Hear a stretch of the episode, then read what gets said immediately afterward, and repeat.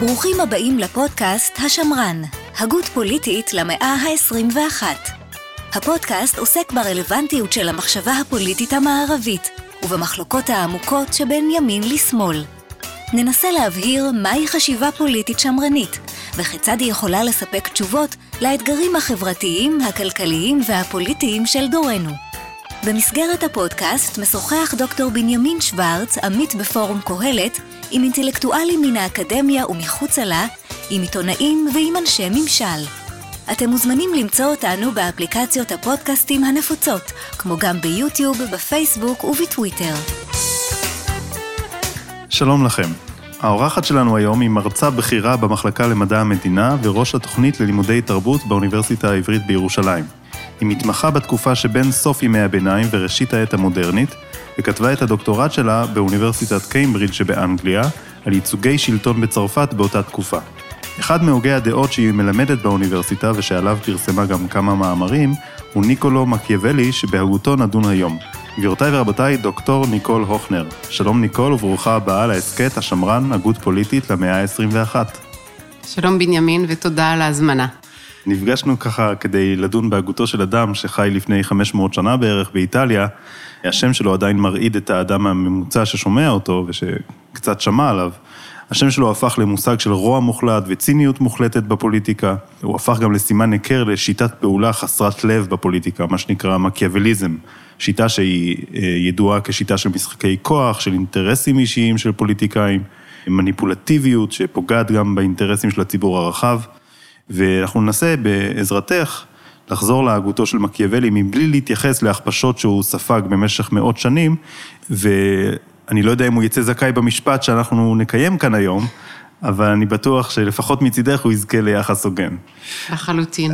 אז אני רוצה להתחיל בנקודת מבט ביחס לביוגרפיה שלו, ולהתחיל דווקא מאיזשהו טיעון שהוא מעלה במכתב הראשון שלו, האיגרת הפותחת לספר הנסיך, ושם אפשר לראות עד כמה מקיאוולי הוא בעצם, הוא רטוריקן אה, נפלא, הוא משתעשע בכתיבה שלו, מנסה לשעשע גם אותנו הקוראים, והוא נתקל שם בבעיה, הוא שואל איך אדם פשוט כמוהו, לכאורה אדם פשוט, אדם שהוא לא שייך למעמד האצילים, יכול להדריך אדם כמו לורנצו דה מדיצ'י, ואפשר להגיד אולי שמדובר גם בבעיה כללית במדע המדינה, איך אדם שבסך הכל לומד באוניברסיטה, יושב בספרייה או שומע הרצאות, יכול להפוך להיות אדם שיכול גם להדריך אחר כך פוליטיקאים שמנוסים ממנו בעבודה הפוליטית שלהם.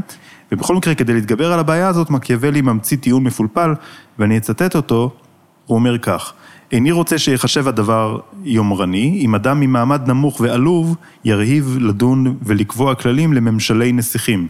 כי כשם שרושמי הנופים נעמדים למטה במישור כדי להתבונן בטבעם של ערים ומקומות גבוהים, וכדי להתבונן בטבעם של מקומות נמוכים, הם נעמדים גבוה על ההרים. בדומה לזה, כדי להכיר היטב את טבע העמים, צריך אדם להיות נסיך. וכדי להכיר היטב את טבע הנסיכים, רצוי להיות איש עם. עד כאן הציטוט, וזה נראה טיעון מאוד יפה, אני לא יודע עד כמה הוא משכנע, אבל זה יכול להיות פתיחה לקראת שאלה כללית על הביוגרפיה שלו, ולנסות להבין מה בעצם ממהלך החיים שלו, מהניסיון שלו, הופך את מקיאוולי להיות, קודם כל בעיני עצמו, אדם שיכול להדריך נסיכים, אבל גם בעיני הרבה דורות שלאחר מכן, אדם שהוא מהווה הוגה פוליטי מקורי ומרתק כל כך. אוקיי, okay, הרבה שאלות כבר בהתחלה, אז אני אנסה לתת איזושהי אה, נקודה ביוגרפית כדי להבין למה אדם כמו מקיאוולי מתיימר לתת ייעוץ לנסיכים, מאיפה הוא בא, מי הוא בכלל כדי לתת אה, ייעוץ.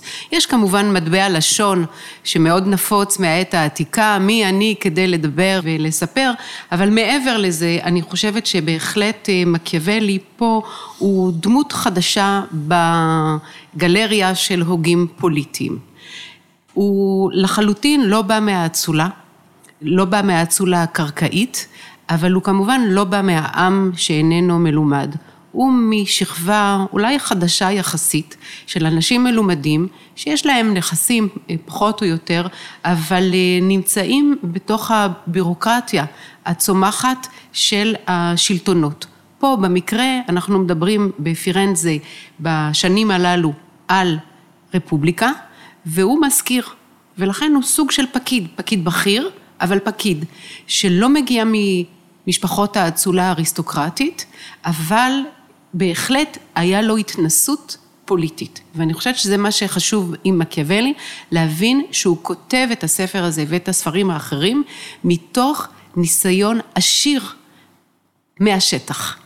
וזה דבר חדש. היה לנו פילוסופים, היה לנו תיאולוגים, היו הרבה מאוד אה, אנשים שכתבו פילוסופיה פוליטית, אבל עכשיו, סוף המאה ה-15, יש לנו אנשים שאינם מהאליטות, אבל הם מספיק מלומדים ובעיקר הם מנוסים בעשייה פוליטית. Mm-hmm. עכשיו הוא היה בלשכה השנייה, היה מזכיר, אה, אה, הייתי אומרת, גם של הטריטוריות אה, מסביב לפירנזה בתחום השליטה של העיר, וגם סוג של דיפלומט, מזכיר בפורומים שונים של מלחמה ושלום, נסיעות דיפלומטיות וכולי. כלומר, הוא בא וכותב מתוך ניסיון עשיר מאוד של מעל עשור בפוליטיקה של אירופה, שנמצאת באנדרלמוסיה ומצב מאוד מאוד מעורער ומאוד מאוד דינמי בתקופה הזאת. אז זה, הייתי אומרת, הדבר שמאפיין את מקיאוולי, הוא כותב כאיש שטח. עכשיו, אני רוצה להוסיף משהו על הציטוט שאתה נתת. הוא נותן פה דימוי של רושם נופים.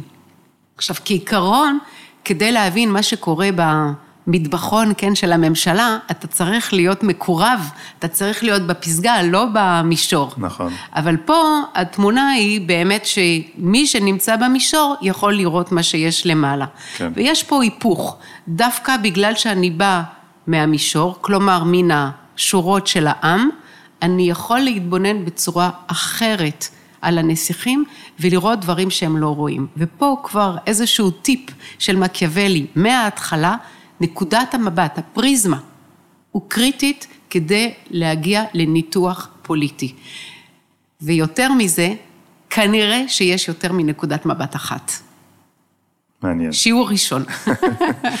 אז בצמוד לספר הנסיך יש איגרת גם אה, שמובאת בסופו, ושם ניקולו, אני אוהב לפעמים להגיד ניקולו, כי... הכל בסדר.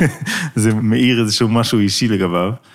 אה, הוא מספר לנו על השגרה שלו בחודש דצמבר 1513, שזה בתקופה הזאת הוא כתב את ה... הוא עבד על הספר הזה, הנסיך.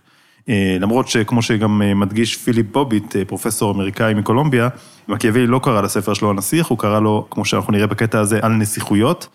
ושם יש קטע נפלא וארוך, למרות שהוא ארוך, אני רוצה לצטט אותו, כי אני חושב שהוא באמת מספק צוהר לחיים שלו ולשגרה שלו בתקופה שבה אה, הוא עובד על הספר הזה. יש כאלה שאומרים שזהו המכתב המפורסם ביותר בתקופת הרנסאנס. אז אה, אני מצטט. הוא כותב לחבר שלו, פרנצ'סקו וטורי, ככה: אומר לך מה הם חיי. אני קם בבוקר עם השמש והולך לי אל יער שלי שהוריתי לכרות אותו. אני שוהה במקום שעתיים כדי לבדוק את העבודות של היום הקודם ולעשות זמן מה עם כורתי העצים האלה. כשאני עוזב את היער, אני הולך אל המעיין, ומכאן אל חלקה שבה טמונים פחי היקוש שלי.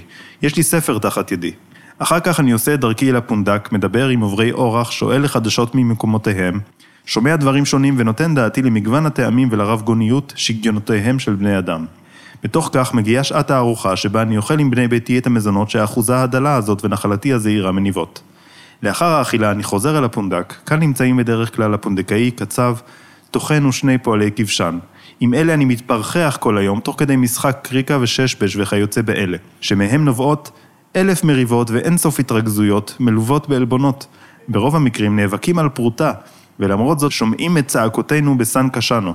וכך שקוע בניבול הזה, אני מסיר את העובש ממוחי ונותן פורקן לזדוניות הזאת של גורלי, שבע רצון שהוא דורך עליי כך, כדי לראות אם אינו בוש בעצמו. עם בוא הערב אני חוזר הביתה ונכנס לחדר העבודה. על המפתן אני פושט את בגדי היום-יום המלאים בבוץ ורפש, ולובש בגדים היאים לחצר מלך או אפיפיור. ולאחר שהעליתי עליי כסות ראויה, אני נכנס לחצרותיהם העתיקות של הקדמונים, והם מקבלים שם את פניי באהדה. שם אני ניזון מאותו מזון שהוא שלי בלבד, ואשר בשבילו נולדתי. אם איני בוש לדבר איתם ולשאול על הסיבה לפעולותיהם, ואלה באנושיותם עונים לי, ובמשך פרק זמן של ארבע שעות איני חש כלל שעמום. אני שוכח את כל הדאגות, איני חושש מהעוני, המוות אינו מבהיל אותי. רשמתי את מה שהפקתי מתוך שיחתם וכתבתי חיבור על הנסיכויות, שבו אני מעמיק כמיטב יכולתי במחשבות על הנושא הזה ודן בשאלה מהי נסיכות, אלו הם סוגי הנסיכויות, איך רוכשים אותן ומשמרים אותן, ומדוע מאבדים אותם. מה את יכולה במסגרת זמן כל, סביר להוסיף על זה? בהחלט זה נפלא. עכשיו, כדי להבין את הקטע הזה, צריך להבין שניקולו מקיאוולי נמצא בחורף הזה של 1513 בגלות מובטל, מחוץ למעגלי השלטון. מה שקרה בינתיים, ואני לא אכנס יותר מדי לפרטים, הוא שהרפובליקה נפלה. ומשפחת המדיצ'י, אני קוראת להם חמולת מדיצ'י, חזרו לשלטון. ולכן הוא מחוץ למעגלי הפיקוד אה, והעבודה, ומשעמם לו. והוא מאוד מתגעגע. בתחילת המכתב הוא כותב, לא הייתי בפירנזה עשרים יום. אסור לו להגיע לעיר, והוא נמצא בכפר. הוא כותב לווטורי, שהוא אה, היה חבר קרוב, והוא מנסה לשכנע אותו, להחזיר אותו לשלטון, אבל הוא נחשב כחשוד, כי הוא היה משתף פעולה עם הרפובליקנים. אז עכשיו איך הוא הולך אה, לשרת את המדיצ'י שהם האויבים. הוא כותב לו, אינני יכול לספר לך במכתבי הזה שום דבר אחר מלבד מה הם חיי, ואם תשפוט שיש להחליפם בשלך, אשמח לשנותם. רמז, אני כבר מוכן גם לשרת את המדיצ'י, לו הם מוכנים אה, לקבל אותי.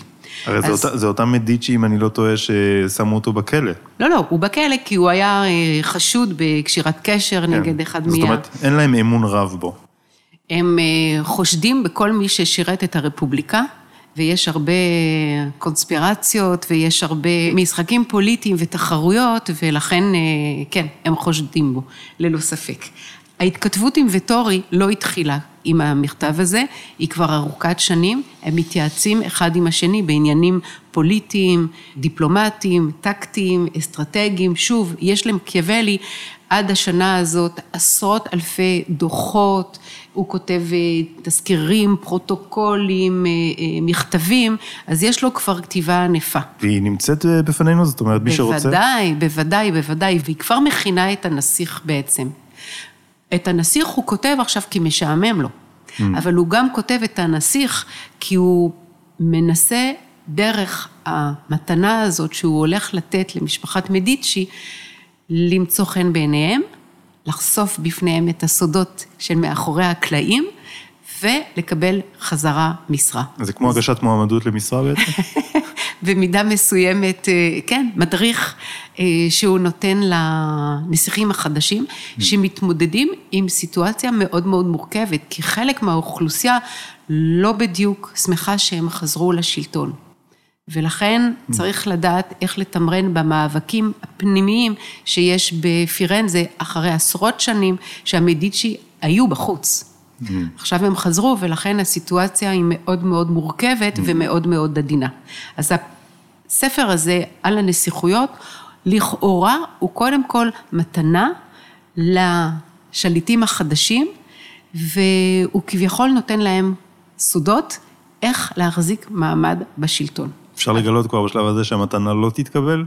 המתנה לא תתקבל כי באותו יום משפחת המדיצ'י הולכים לקבל כלבי ציד. והם נורא התלהבו מהכלבים, והספר במקרה הטוב נכנס למגירה.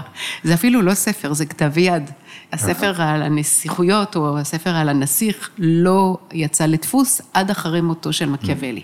כלומר, התפוצה שלו יחסית מינימלית בתקופה הזאת, בגלל שזה העתקה, אולי בכמה עותקים של כתב היד, זה באמת, יש הרבה מאוד חידות לגבי הכתב היד המקורי, אבל אין ספר מודפס. כלומר, הוא לא ספר שהוא כותב כדי להפיץ אותו ברבים וכדי שיהיה בו, ואנחנו כבר 70 שנה אחרי המצאת הדפוס, כלומר, היה אפשר להוציא אותו לדפוס, ויש יצירות אחרות שמקיאוולי מוציא לדפוס. אז זה קודם כל מין ספר יותר מתנה, קצר, שבו הוא נותן את העצות, אבל כאן הוא מספר לנו לא רק את הרקע של דיכאון ושעמום מחוץ למעגלי העשייה הפוליטית, אלא הוא גם מספר על סוג של טקס מעבר.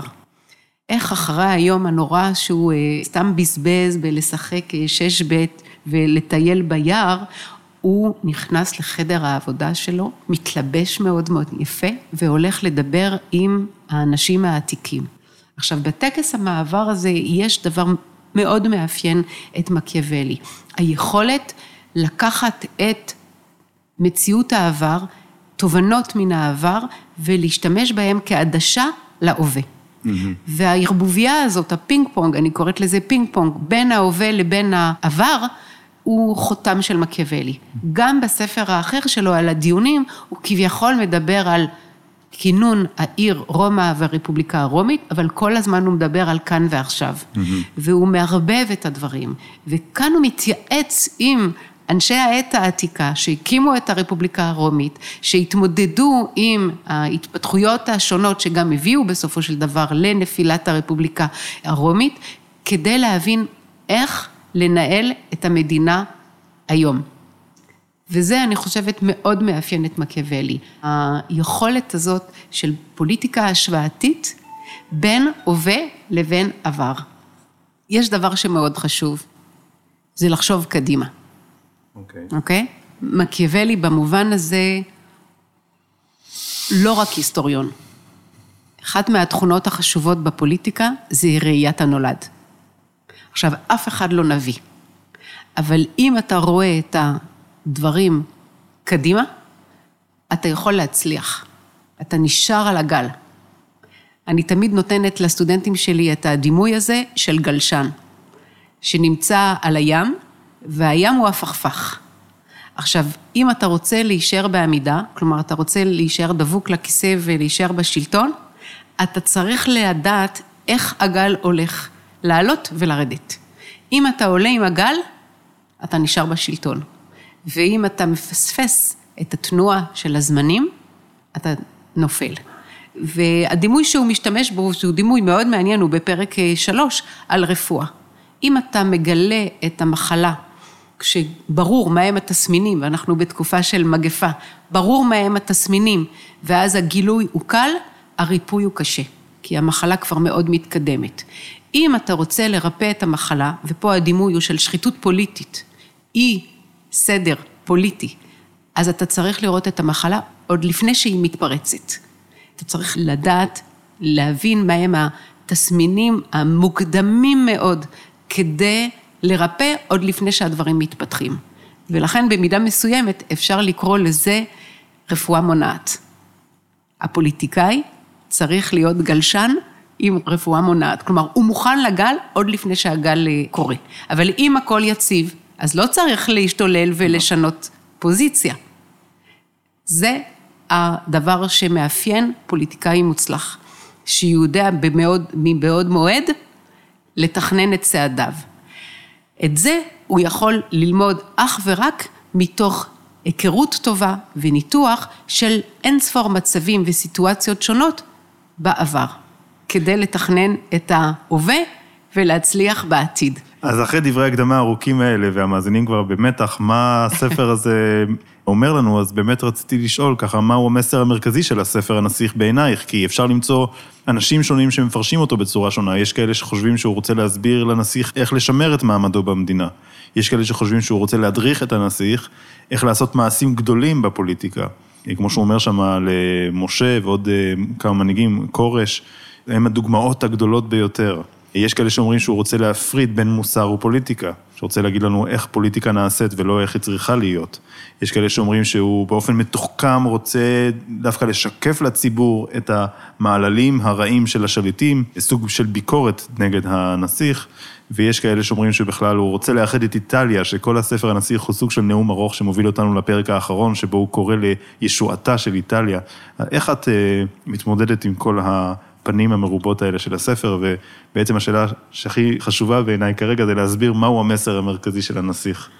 יש פה מניפה של אופציות שהן לא בהכרח סותרות אחת את השנייה, כלומר אפשר גם לאמץ יותר מתשובה אחת, mm-hmm. וקשה לתמצת. אולי אחד מהמילים המרכזיות בספר הוא הרעיון של אמת תכליתית. Mm. בפרק ה-15, שהוא נמצא ממש במרכז הספר, וספר מאוד מאוד קצר, מקיאוולי אומר, כוונתי הייתה לכתוב דבר מועיל למי שמבין אותו. המבין יבין. נראה לי שנכון יותר ללכת הישר אל האמת התכליתית של הדבר, ולא אל דמיונו. כביכול פה הוא אומר לנו, יש את התיאורטיקנים שכתבו מדינות בעולם האידאות, אה, הכל אידיאלי, אוטופיה לחלוטין, זה לא מעניין אותי. מה שקורה בדמיון, האידיאל המושלם לא מעסיק אותי. אני רוצה להתעסק באמת התכליתית. אפשר לתרגם את זה בעברית לתכלס. אני חושבת שזה לא תרגום נכון, אבל בעצם זה מה שהוא משדר. מה שמאוד יפה בעיניי בקריאה שלי, בפרק הזה, הוא שבסופו של דבר יש לנו מין אה, מהפך. כי בהתחלה הוא אומר, הדמיון לא מעניין אותי, התכלס מעניין אותי. אבל בסוף הפרק, וזה פרק של אה, עמוד וחצי, כן. מה הוא אומר?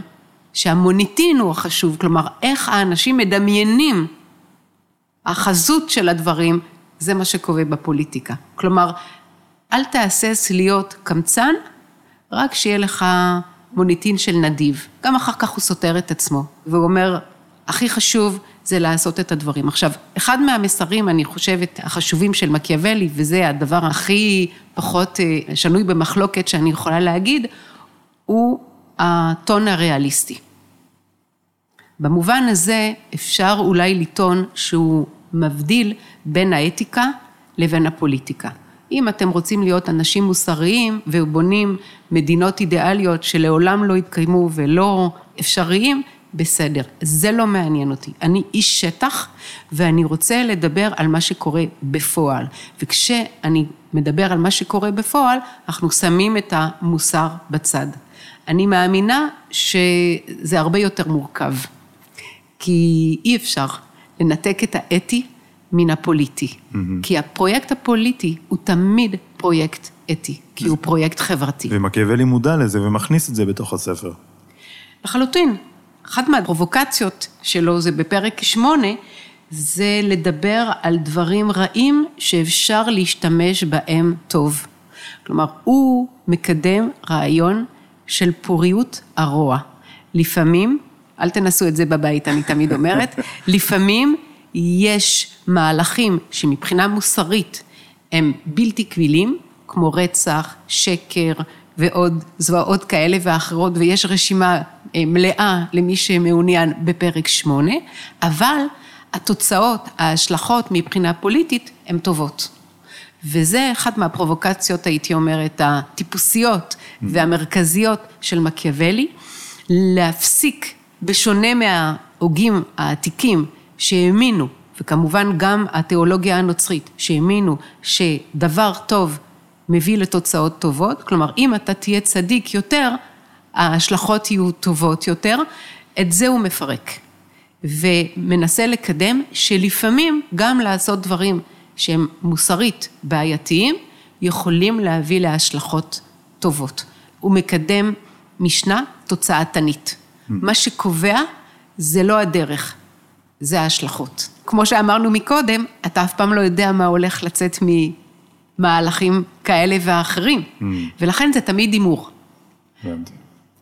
אבל מי שרוצה לפרש את מקיאוולי כאדם מוסרי, ואת הספר הזה כספר מוסרי, בעצם יאמר, מקיאוולי אומר, יש מצבים שבהם אתה עושה מעשה שנראה לך רע, אבל אם אתה לא תעשה אותו, אתה תפגע בציבור בצורה הרבה יותר משמעותית. אז אפשר מנקודת מבט זאת לומר שמקיאוולי הוא בעצם הוגה מוסרי, שכל המעשים הלא מוסריים שלו הם רק אמצעים להשגת תוצאה טובה לציבור הרחב? אני לא בטוחה שאנחנו חייבים לדבר על מוסרי. אני חושבת שאנחנו צריכים לדבר על אידיאולוגיה.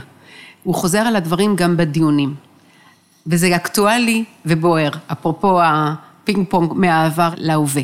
משטר רפובליקני שלא יודע להתגונן ולהגן על עצמו, תמיד ייפול. ולכן, אחת מהחולשות של הדמוקרטיה, ואני קופצת להיום, אחת מהחולשות של הדמוקרטיה, שהיא לא מייצרת מחויבות והיא לא יודעת להתגונן. ולכן יש קווים אדומים, שבו אנחנו חייבים להפר את המוסר כדי לגונן על הערכים שלנו. לא להפר את המוסר הזה בעצם מסכן את עצם קיומנו הערכי. Mm-hmm. זו שאלה פילוסופית מאוד מאוד מורכבת, אבל עד מתי לשם המוסר אתה נמנע מלהגן על ערכי המוסר שלך? יש גם פרק שבו הוא אומר שלמשל יש מידות טובות ורעות כמו קמצנות או נדיבות, ואומר שדווקא המנהיג הקמצן הוא זה שיהיה בסופו של דבר נדיב, כי המנהיג הנדיב יפזר את הכסף שלו בהתחלה, אחר כך יישאר בלי כסף, והוא יהפוך להיות הקמצן הגדול. אז זה גם סוג של דוגמה כזאת של... בעצם יש כאן לאורך כל הספר הזה וספרים אחרים ביקורת על זרם מסוים או זרמים מסוימים בתיאולוגיה הנוצרית או במחשבה הנוצרית, שכל הזמן אנחנו צריכים רק להיות אוהבים, נדיבים, רחמנים, חסידים, ומרוב מידות טובות, המציאות מצמיחה מפלצות. Mm-hmm. ולכן אין כאן בהכרח ביקורת על חסד, על אהבה, על נדיבות ועל חמלה, אלא שרק עם המידות האלה בלבד, אי אפשר לכונן משטר של צדק. Mm-hmm. וצדק הוא לא מילה מאוד נפוצה אצל מקיאוולי, אבל כן. יכול להיות שהיא מסתתרת מאחורי הקלעים, ובוודאי המילה חירות היא מאוד חשובה אצלו. אני חושבת שהיא כמעט ולא מופיעה בנסיך, אבל עדיין, אם אתה מעוניין להגן על משטר של חירות, אתה לא בהכרח צריך לתת כל הזמן לכל השחקנים חירות מלאה, אוקיי? ולכן החירות אנחנו... חייבת להיות מתונה או סדורה, כמו שאומרים. בעיקר, שוב, הגישה התוצאתנית. Mm-hmm. אתה צריך לחשוב לא רק על ה... כמה המעשה שלך כשר למהדרין, אלא כמה התוצאה רצויה, וזה קריטי. כן, והזכרת את הנושא הזה של המידה הטובה, ואני חושב שזה מביא אותנו לעוד נקודה מאוד חשובה בספר, שהשאלה, אה, ההיפוך, זה שמקיאוולי עושה למושג הזה וירטו, מפירושו הקלאסי כמידה טובה לפירושו המחודש של מקיאוולי. אז אם תוכלי להסביר לנו מהו ההיפוך הזה. אחד מהדברים המאפיינים את מקיאוולי וכל ההוגים הגדולים, הוא לקחת מושג מוכר וידוע ולהכניס בו משמעויות ותוכן חדש. זה לחלוטין מה שהוא עושה עם המושג וירטו. הווירטו מסתובבת מאת העת העתיקה ועד לתיאולוגיה המדיאבלית בכל הכתבים המוסריים, התיאולוגיים והפילוסופיים, במשמעות של מידה טובה. שוב, של חסד, של אהבה, של התנהגות נאותה ורצויה. כאן מקיאוולי מכניס את הריאליזם הפוליטי אל תוך המושג הזה, ונסיך או שחקן פוליטי בעל וירטו הוא בעצם זה שיודע לעשות מה שנדרש לעשות ברגע הנכון כדי להמשיך להיות בשלטון. אפשר להגיד במידה מסוימת שאם הפילוסופיה הפוליטית מאפלטון ועד מקיאוולי תמיד קידמה את המשטר של צדק כאידיאל של הפילוסופיה הפוליטית, אצל מקיאוולי לכאורה יש אידיאל אחר, והאידיאל הוא להישאר בשלטון. ריק מתוכן, לא משנה איזה שלטון. כן. שלטון אוטוריטרי, שלטון רפובליקני, שלטון מרוכז או מבוזר, אבל להישאר בשלטון. כי זה המטרה של אנשי הפוליטיקה. Mm-hmm. ולכן הוא מרוקן לכאורה את התוכן האידיאולוגי, והולך למישור ריאליסטי, איך להישאר על הכס המלוכה זה ההתחלה והסוף לכאורה של הספר הזה. אז זה באמת דוגמה לריאליזם שמרוקן ממוסריות? לכאורה כן, לכאורה כן, אבל אני מאמינה ש... וזה חוזר לשאלה שלך מקודם, אני מאמינה שמקיאוולי בין השורות רוצה להגיד לנו, אם השלטון שלך לא מיטיב עם רוב האוכלוסייה, אתה תיפול בסופו של דבר. כלומר, mm. גם מבחינה ריאליסטית, אתה מבין שאתה חייב להטיב עם האוכלוסייה. גם אם אתה לא צדיק כל כולו תכלת, כן. עדיין ההתחשבות הזאת היא אילוץ פרגמטי, הייתי אומרת. ולכן פה יכול להיות שהוא כותב לא פחות מאשר טיפים לנסיכים, הוא כותב איזשהו מדריך לעם. כי אם העם לוחץ, הולכים להתחשב בו. אם עם לא לוחץ, הולכים להפקיר אותו. יש גם דוגמאות ממש מזעזעות. נכון? יש, יש, יש. לפחות אחת שיש לי כרגע בראש, זה על אותו אחד שצ'זרה בורג'ה, שהוא אחד מגיבורי הספר אה, של מקיאוולי, יש שיאמרו אולי הוא הגיבור, כנסיך מתקופתו שעשה כל מה שצריך היה לעשות כדי להצליח, אבל רק בגלל באמת מזל גרוע מאוד, במושגים של אה, מקיאוולי פורטונה מאוד מאוד בעייתית, אה, לא הצליח להחזיק את השלטון. הוא, אותו בורג'יה, ממנה מישהו ספרדי שיעשה את המעשים הנוראים בשמו, אבל כשבורג'יה מזהה שהציבור מתנגד אליו, או עלול להתנגד אליו, בגלל אותו אחד, אה, אותו ספרדי שעשה בשבילו את הדברים המזעזעים, אז בורג'יה מוותר את אה, גופתו של אותו אה, מסייע ומשאיר אותה ככה בכיכר העיר לתושבים לגלות את זה באיזשהו בוקר. אתה שואל את עצמך כשאתה קורא את זה, עד כמה מקיאוולי מוכן ללכת רחוק בשביל לאפשר לנסיך לשמר את שלטונו. אוקיי, okay, זו דוגמה בהחלט אה, מאלפת ומעניינת. ראש אה, ענייני הביטחון והשלטון אה, של בורג'יה באזור של רומניה הוא רימיריו דה אורקו, ובהחלט הוא היה אדם, ככה הוא כותב, אדם אכזר ונמרץ, והוא השליט בעצם שלום וביטחון, כי הוא נטרל את כל האויבים שהיו, אבל התחיל לצמוח שנאה כלפיו, בגלל האכזריות והברוטליות הנוראית שלו.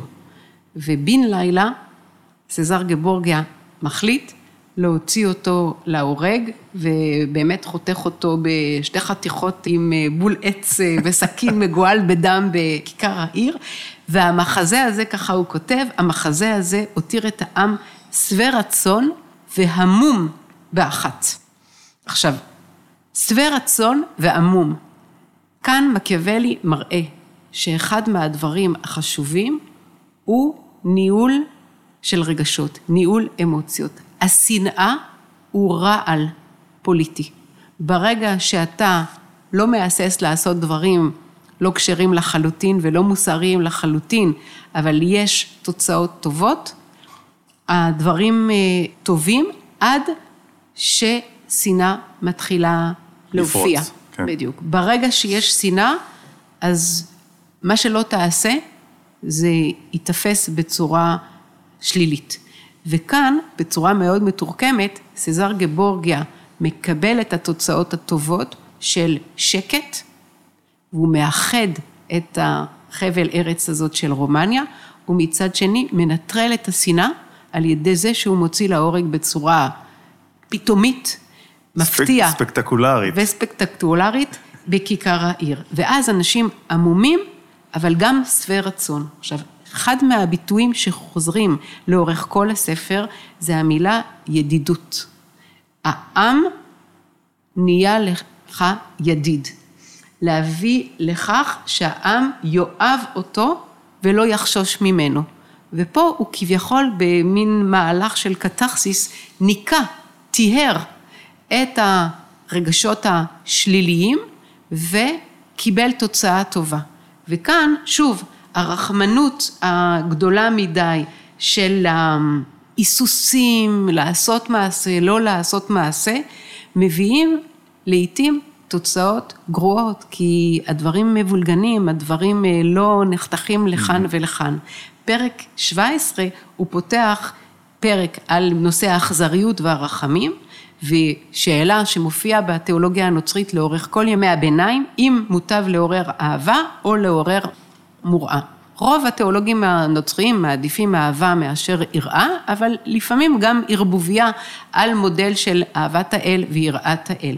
אבל פה הוא שוב חוזר לנושא של אה, סזר גבורגיה, והוא אומר, סזר גבורגיה הוחזק אכזר, נחשב לאכזר, ועל פי כן אכזריותו שיקמה את רומניה, איחדה אותה והביאה אותה לידי שלום ונאמנות. כלומר, יש אכזריות, נכון, אבל תראו את התוצאות, איחוד החבל, שיקום החבל, שלום ונאמנות. ולכן הוא מצדיק בעצם את המהלכים שהם מפוקפקים מבחינה מוסרית אולי, אבל הביאו לתוצאות טובות. לעומת זאת, אם אנחנו משווים, העם הפלורנטיני, כדי לחמוק מן השם אכזר, הניח לפיסיטיו להיהרס, אל לא אפוא לנסיך לחשוש מקלון. כלומר, בסיטואציה אחרת, פירנזה נתנה לעיר אחרת למרוד בה, להביא להרוגים, וההיסוס הזה להיות אכזריים, בסופו של דבר הביא תוצאות גרועות יותר בשפיכות דמים. Mm. כלומר, יש פה גם איזושהי כן. כלכלה של אלימות. כן. יכול להיות שלתת פצצה אחת, אחת, יכולה להביא טוב. אני תמיד נותנת, שוב, לא דוגמה שמקיאוולי, לסטודנטים שלי את הדוגמה של פצצת האטום בהירושימה, שזה מעשה שאי אפשר להצדיק אותו מבחינה מוסרית, כי הוא הורג חפים מפשע, בהקשר לפרק שמונה. זה מעשה אכזרי, נוראי, אותו דבר, פתאומי וחזק מאוד, שמשאיר אותנו עם ההלם, אבל גם עם תוצאות של שלום. הפצצה בהרבה מאוד מובנים שמה קץ למלחמה. יכול להיות שבהתחשב בנסיבות, שהיא הייתה חסכונית בחיי אדם, שהיא הייתה אולי מוסרית יותר מלהמשיך אין קץ. זה לא הצדקה לפצצת האטום, אבל זו דוגמה שאני חושבת מקיאוולי היה נותן, כדי להגיד שלעיתים עדיף מעשה חריף וחזק, כדי בסופו של דבר להביא לשלום ולביטחון. אולי בדברים ש, שלך עד עכשיו בעצם כבר הקדמת את התשובה לשאלה הבאה okay. אוקיי. שאני רוצה לשאול, אבל בכל זאת צריך להציב אותה כאן, כי כל הפרשנים של מקיאוולי מתמודדים איתה והם נדרשים להסביר איך מקיאוולי מצליח להיות קוהרנטי, למרות ששני הספרים החשובים שלו, המפורסמים שלו, הנסיך והדיונים, מציגים לכאורה עמדות הפוכות. בספר על הנסיכויות הוא מציג את עמדת הנסיך כלפי הציבור, ובספר הדיונים לכאורה מציג עמדה הרבה יותר רפובליקנית. והשאלה פה היא איך אפשר להתמודד עם הבעיה הזאת, ואני אשמח לשמוע ממך איך את מתמודדת עם הנושא הזה אה, מנקודת מבט של הפרשנות של מקיאוולי. יש שתי אסכולות הייתי אומרת. יש אסכולה אחת שטוענת שהספר על הנסיך מדבר על נסיכויות, ולכן מקדם את המודל הזה, ואילו הספר הדיונים מקדם מודל רפובליקני, ואין בהכרח סתירה, כל ספר עסוק במודל משטרי אחר.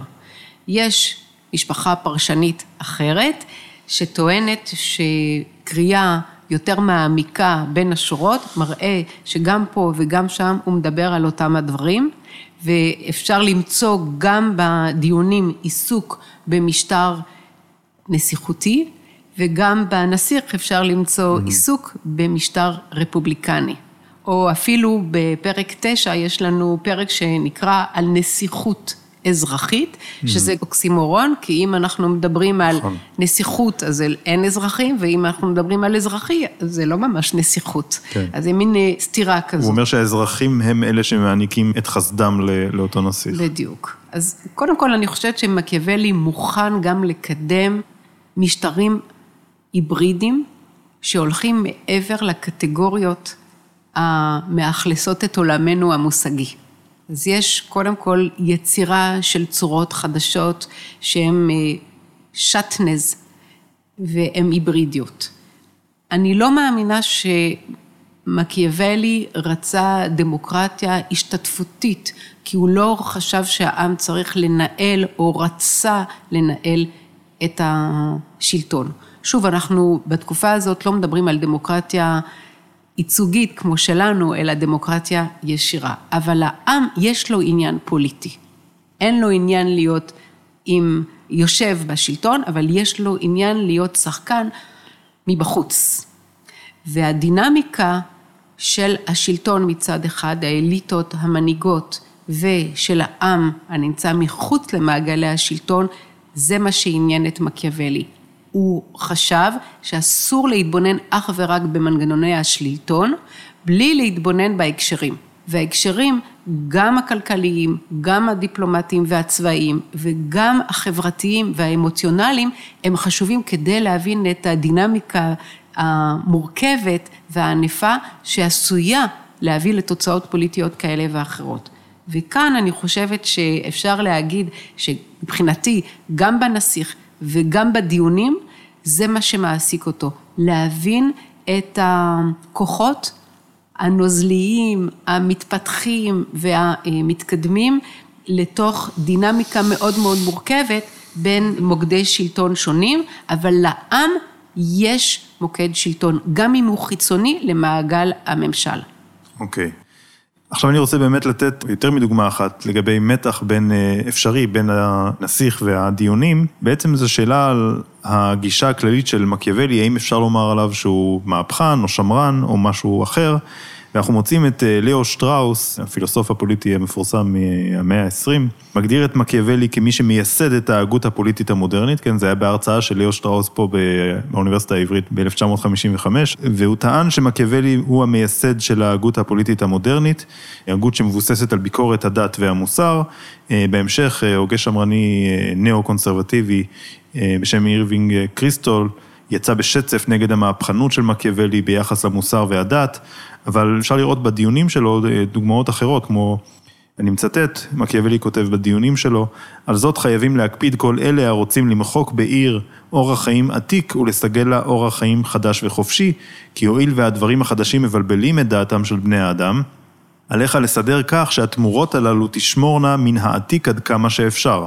אנחנו מוצאים גם התייחסות שלו על הדת, שבה מקיאוולי מציג את התפיסה שלו, כך נסיכים או רפובליקות הרוצים להשתמר לא מושחתים, חייבים מעל לכל דבר אחר לשמור שטקסי הדת שלהם לא יושחתו, ולשמר תמיד את יראת הכבוד כלפיהם.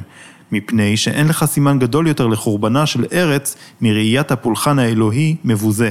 נסיכים של רפובליקה או ממלכה צריכים איפה לשמר את היסודות של הדת שהם מחזיקים, וכשכך יעשו, יקל עליהם לשמור על הרפובליקה שלהם דתית, וכתוצאה מכך, טובה ומאוחדת. אז מה, מה יוצא לנו מכאן ומה הראייה שלך על אה, מקיאוולי? האם הוא שמרן או מהפכן? נתחיל בליאו שטראוס. אחד מהדברים שמציקים לשטראוס זה שמקיאוולי כביכול מוותר על האמת. הוא מוותר על אמת נצחית בצורה אינסופית, על זמנית. ובגלל שמקיאוולי מאמין באיכויות של הזמנים, זה ביטוי שלו, בגלל שהוא מאמין באיכויות של הזמנים, אין אמת שהיא תמיד נכונה. וזה דבר שהוא עבור ליאו שטרוס שבר, הוא שבר בהיסטוריה הפוליטית ובהיסטוריה הפילוסופית.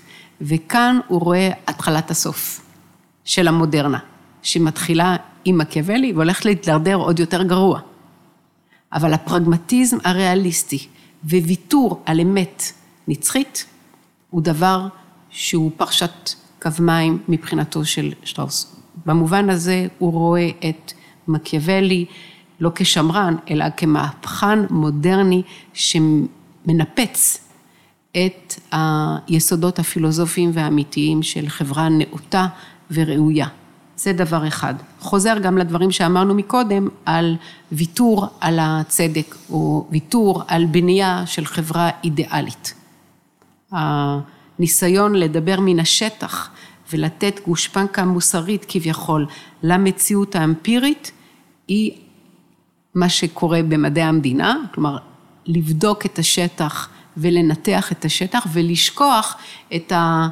הקומה העליונה של השמיים, של האידיאלים. Mm-hmm. ולכן פה מבחינתו של אה, ליאו שטרוס, מקיאוולי סותר מן הקו הפילוסופי ערכי והולך לכיוון מדעי יותר, היסטורי יותר, ששוכח את הקומה העליונה. בסוגריים, ליאו שטראוס לא מקבל את כל הקריאה שהצענו עד עכשיו? שטענו שבעצם מקיאוולי רוצה לקדם תוצאה מוסרית? לא, לא חושבת. אני לא חושבת. Okay. אוקיי. הוא פרגמטיסט שמקדם כוח ומעמיד בעצם במקום הצדק את הפולחן של ההצלחה הפוליטית והכוח. ולכן הדברים פסולים ביותר. אוקיי. Okay. עכשיו, אין ספק שיש צורך בעולם הפוליטי באומץ. הצורך באנשים אמיצים הוא מאוד חשוב למקיאוולי. אבל המהפכה היא לא בהכרח מהפכה במובן שהוא רוצה להעלות את העם לשלטון, או שהוא רוצה להפיל אה, את המשטר הזה או האחר. אני חושבת שמקיאוולי מנסה מצד אחד, ואני אגיד דברים קצת סותרים, מצד אחד הוא רוצה להמציא דבר שלא היה, להמציא צורות חדשות ולחדש. אני חושבת שאם אנחנו בוחנים את ההיסטוריה האנושית והעסיק אותו בעיקר המודל הרומי, הרומים המציאו דבר שלא היה קיים קודם. וזה היכולת האנושית. לקחת לפעמים כפזל דברים שיש בו אלמנטים מלוכנים כמו הקונסולים ברפובליקה הרומית, אבל עם אלמנטים אריסטוקרטיים כמו הסנאט ועם אלמנטים דמוקרטיים ועממיים כמו הטריבונים, ולעשות מזה ערבוביה, מין מרק כזה שמייצר משהו חדש. Mm-hmm. הוא נורא האמין שצריך ללכת בדרכים חדשות ולהמציא בצורה גאונית דרכים פורצות דרך ומהפכניות כדי להמציא את המחר. במובן הזה הוא מהפכן. ויחד עם זאת, אני חושבת שהוא נוסטלגי. הוא מתגעגע להמצאה האדירה הזאת של רפובליקה בעת העתיקה, אבל גם למודלים רפובליקניים שצצו בצפון איטליה מסוף המאה ה-11 לאורך המאה ה-12 ו-13. וכשהוא כותב את הדברים האלה בתחילת המאה ה-16, הפרק הזה, הרפובליקני, כמעט הגיע לסופו. חוץ מוונציה, שהיא יותר אוטוריטרית, ופירנצה, שבו הוא חי, שהיא כל הזמן נופלת בידיים של המדיצ'י וחוזר להיות רפובליקנית בצורה בלתי יציבה לאורך עשרות שנים, הוא מתגעגע לחיזוק ועיצוב מחדש של המודל הרפובליקני. ולכן אפשר לחשוב שהוא שמרן במובן הזה שהוא רוצה עוד לקחת משהו מתוך המודל ההיסטורי הרפובליקני שהצליח בגדול והפך להיות מעצמת עולמית באגן ים התיכון בעת העתיקה במקרה הרומי, או שהצליח בקטן ובצורה בסופו של דבר חולפת וכושלת בימי הביניים האיטלקיים. ואחד מהדברים שמעסיקים את מקיאוולי, גם בנסיך, פרק חמש, וגם בדיונים, זה החיבה לחירות, ההשתוקקות לחירות. חברה בריאה זה חברה שיש השתוקקות לחיי חירות. חברה חולה זה חברה שההשתוקקות הזאת נמוגה וחלפה מן העולם, ולא בטוח אפשר להחלים מהעניין הזה. אבל החיבה, ההשתוקקות, היצר הזה שיש לאדם לחיות חופשי, היא מאוד חזקה. כשהדברים תקינים וכשהגוף החברתי איננו חולה. ולכן הוא לוקח את כל הדברים האלה בחשבון, וזה מכניס משולחן העבודה שלו גם את הסוגיה הדתית, כי יש בדת גם את האמונה וגם את הפרקטיקות החברתיות. גם בדיונים, דרך אגב, אחד מהאנשים החשובים בהיסטוריה הרומית הוא נומה פומפילוס, שהמציא את הדת ואת הפולחן הרומי. הדת מייצרת, אני אגיד את זה בצורה מאוד מהירה, הדת מייצרת תחושות מחויבות. יכולת אפילו להכחיב את עצמך ולחשוב מחוץ לעצמך למען המולדת, mm. למען הקבוצה, למען משהו שהוא גדול ממך ושהוא אה, חזק ממך. אבל הדת גם הופך את האדם לאמיץ, כי הוא לא לבד. Mm. כי הוא, כמו שאומר השיר, הוא קם בבוקר והוא נהיה עם.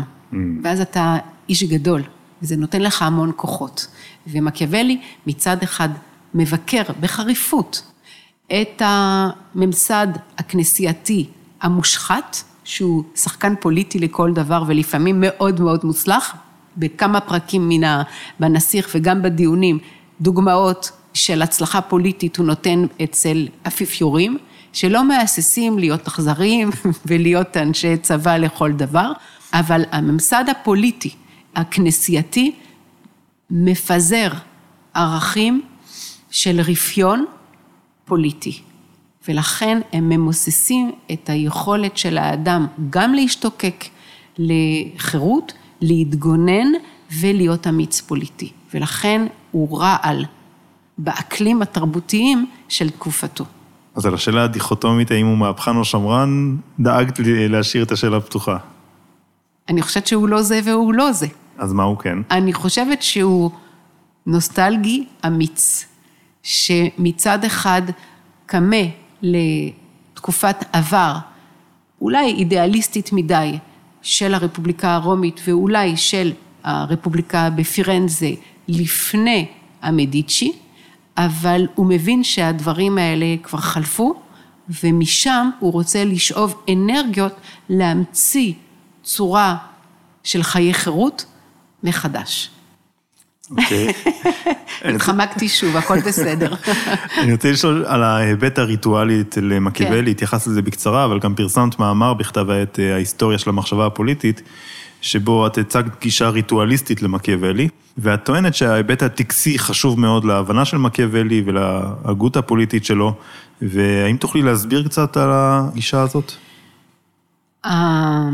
הריטואל מבחינתי הוא לא קישוט. קודם כל, הריטואל בעברית הוא... כן, כן, הוא טקס, הבימוי, כן? הבימוי של השלטון, הצורות השונות שבו השלטון מופיע כסמל, אם זה בתהלוכות ואם זה בטקסים שונים אה, ובסרמוניות ובגינונים כאלה ואחרים. הטקס יש לו גם זמנים מסוימים, חגיגות למשל, ימי זיכרון, אנדרטאות, יש לו גם מרחבים מקודשים מול מרחבים אחרים. כלומר, כשאנחנו מדברים על טקסים, אנחנו מדברים גם על זיכרון, על קודש וחול, אנחנו מדברים על זהות ועל אה, סמלים, אבל אנחנו גם מדברים על משהו שקורה בצורה פרקטית. כלומר, ההיסטוריה יושבת על מדפי הספרייה ורק בודדים הולכים לעיין שם. Mm-hmm. הטקס והיכולת לעבור חוויה מפזר את הערכים האלה בצורה ממשית. ושוב כאן אני מוצאת את מקיאוולי מנסה להגיד שהרמה התיאורטית לא מספיקה, תמיד צריך ללכת לקומה הריאליסטית, הפיזית, החווייתית. ולכן כדי להצמיח אזרחים, או כדי להצמיח אוכלוסייה שאוהבת את המולדת ונאמנה לשלטון, צריך נורא לחשוב על החוויה הזאת. Mm. ולכן השורה של החגים ושל הטקסים השונים יכולה להיות מפתח mm. ליצירה של זהות וגם ליצירה של מחויבות. Mm-hmm. והיא קריטית. אבל אני חושבת שמה שכאן חשוב זה שדרך הטקס אנחנו רואים גם את האלמנט הפיזי הממשי, אבל אנחנו גם רואים את הקשר עם האוכלוסייה מעבר למעגל של השלטון, ואנחנו רואים גם את החשיבות של האמוציות. כי כמו שאנחנו דיברנו מקודם על סזריה בורגיה, ההלם הזה, הרושם הזה, השבע רצון הזה, משחק תפקיד. והפוליטיקה היא לא תיאטרון שבו אנחנו צופים בו, היא תיאטרון שבו אנחנו שותפים לו. Mm. ולכן אני חושבת שמאוד חשוב, הדת הרומית העתיקה, עם הפולחן ועם המקדשים ועם תהלוכות הניצחון, ידעה היטב לשתף את העם בהתלהבות ובלהט הרפובליקני הזה.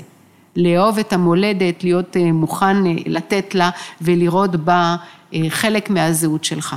ולכן זה נורא נורא חשוב למקיאוולי לא לשכוח את האלמנט הזה בבניית המודל הפוליטי הריאליסטי, אבל החלופי שלו.